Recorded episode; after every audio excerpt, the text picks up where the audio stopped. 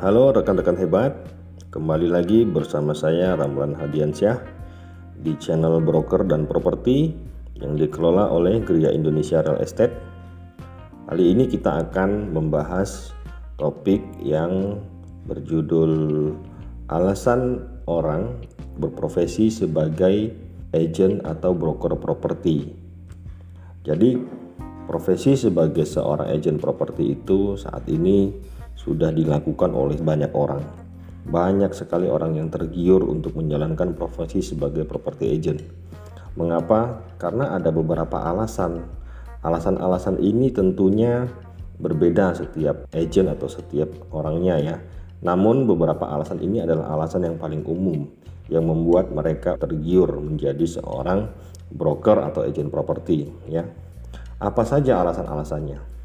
Yang pertama, untuk menjadi seorang agent properti itu modal yang dikeluarkan di awal itu relatif kecil ya. Misalnya untuk menjadi seorang broker tradisional bahkan bisa dilakukan tanpa modal. Mungkin hanya bermodalkan eh, pertemanan, perkenalan ya dengan melakukan listing properti sendiri, mencari properti yang ingin dijual atau disewakan lalu menawarkannya kepada calon konsumen ya Nah, itu bisa dilakukan sebenarnya tanpa modal ya. Namun memang itu ada kelemahan dari sisi uh, sistem dan legalitas ya. Nah, tapi itu bisa dilakukan. Nah, itu sebabnya alasan modal itu juga menjadi alasan kenapa orang menjadi seorang broker properti. Namun untuk menjadi broker properti yang lebih profesional, yang resmi, memang ada biayanya juga. Tapi itu pun tidak besar ya biaya menjadi seorang agent properti itu atau modal yang dikeluarkan itu hanya meliputi biaya training biasanya ya, biaya training atau biaya registrasi ya. Berbeda-beda ya, setiap kantor agent itu ada yang misalnya 500 ribu, 1 juta rupiah ya.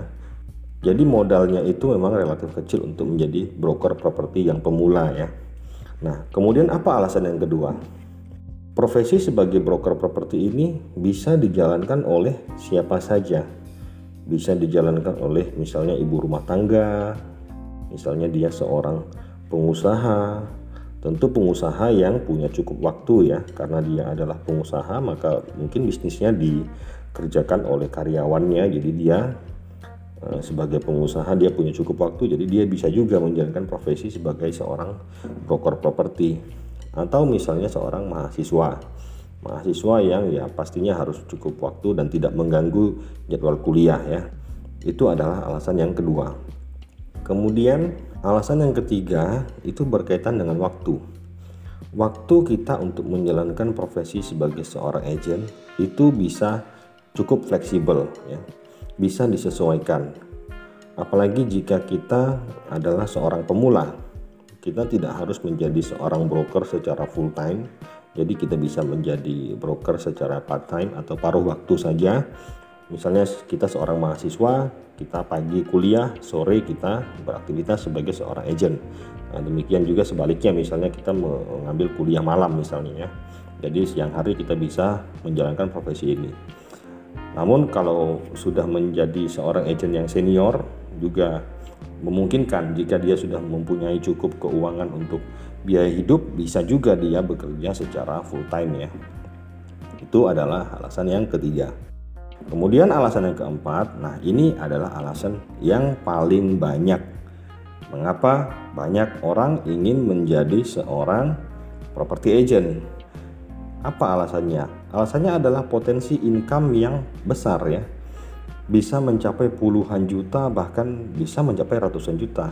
Itu tergantung dari aktivitas dan deal atau transaksi yang berhasil dilakukan ya. Melakukan profesi ini memang boleh dibilang susah-susah gampang ya. Jika kita sedang beruntung ya kadang-kadang itu terlihat mudah ya. Namun jika kita memang uh, belum menemukan calon klien calon uh, pembeli atau penyewa ya kita harus mencari harus melakukan aktivitas-aktivitas pemasaran, misalnya canvassing, aktivitas marketing ya. Nah, jadi potensi income-nya itu cukup besar ya. Potensi yang besar ini membuat orang banyak yang menekuni usaha atau bisnis sebagai seorang broker properti. Itu adalah alasan yang keempat ya. Walaupun banyak juga yang gagal di tengah jalan, jadi belum sempat melakukan transaksi, kemudian dia berhenti di tengah jalan mungkin karena dia ada pekerjaan baru yang lebih pasti atau dia tidak cocok memang pada dasarnya ya mau bilang apa ya. Jadi yang jelas alasan potensi income yang cukup menggiurkan ini adalah alasan orang untuk bergabung sebagai seorang property agent. Nah, kemudian apa alasan yang kelima? Menjadi seorang property agent atau broker properti itu kita berpeluang untuk membuka peluang-peluang lain yang lebih besar di dunia properti ya. Misalnya suatu hari bisa menjadi seorang investor atau kita bisa menjadi seorang flipper.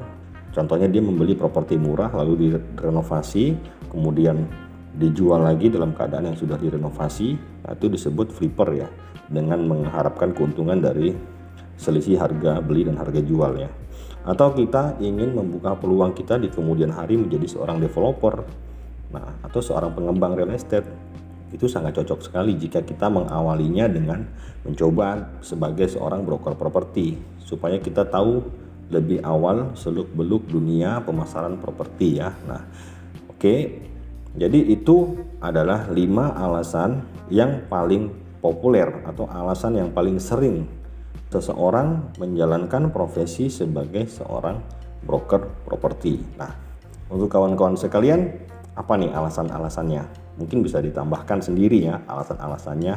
Nah, memang untuk tahu uh, alasan mengapa kita menjalankan profesi ini adalah diri kita sendiri ya. Jadi setiap orang itu kan memiliki motivasi-motivasi yang berbeda ya. Nah, mungkin itu saja materi hari ini. Semoga materi ini bermanfaat. Semoga Anda bisa sukses sebagai broker properti. Saatnya perubahan.